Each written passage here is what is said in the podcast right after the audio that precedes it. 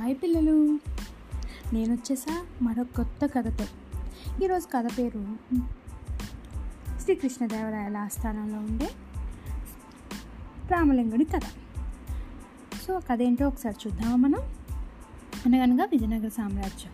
ఆ రాజ్యాన్ని పరిపాలించే రాజు పేరు శ్రీకృష్ణదేవరాయలు. అతని ఆస్థానంలో ఎందరో కవులు ఉండేవారు. ఆ అందరిలో పాటు తెనాలి రామలింగుడు ఒక కవి. ఎప్పటికప్పుడు తన తెలివితేటలతో ఎంతటి వారినైనా బోల్తా కొట్టించి తన పాండిత్యంతో రాజును మెప్పించేవాడు. రాయల వారి ఆస్థానాల్లో ప్రతి ఏటా ఏదో కొత్త కొత్తగా పోటీలు జరుగుతూనే ఉండేవి. అలాగే ప్రతి ఏటా జరిగే పోటీల్లో బలేసుంటా అనే ఒక పోటీ కూడా జరుగుతుండేది.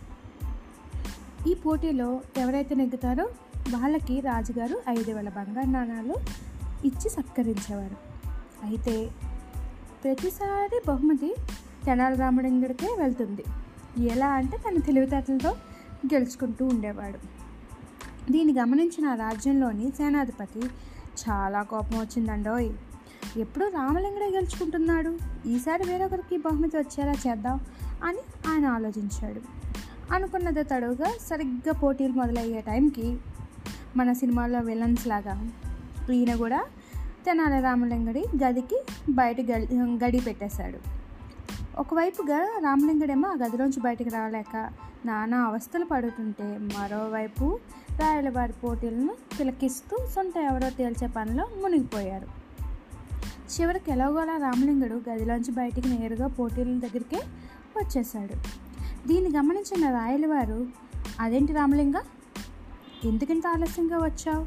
అంటూ ప్రశ్నించాడు సమాధానంగా రామలింగడ మాట్లాడుతూ ప్రభు నాకు ఉన్నట్టుండి వంద బంగారు నాణాలు అవసరం పడింది.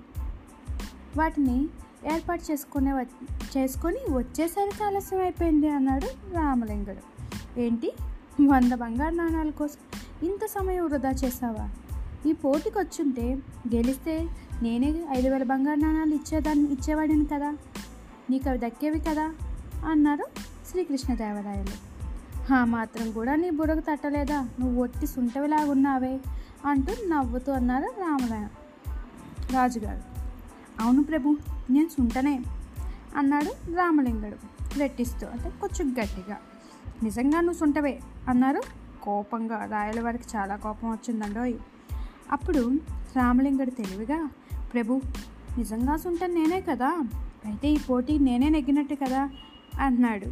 దాంతో అవాక్కైన రాజుగారు రామలింగుడి తెలివికి మెచ్చి ఐదు వేల బంగారు నాణ్యాలను బహుమతిగా ఇచ్చి విజేతగా ప్రకటించారు.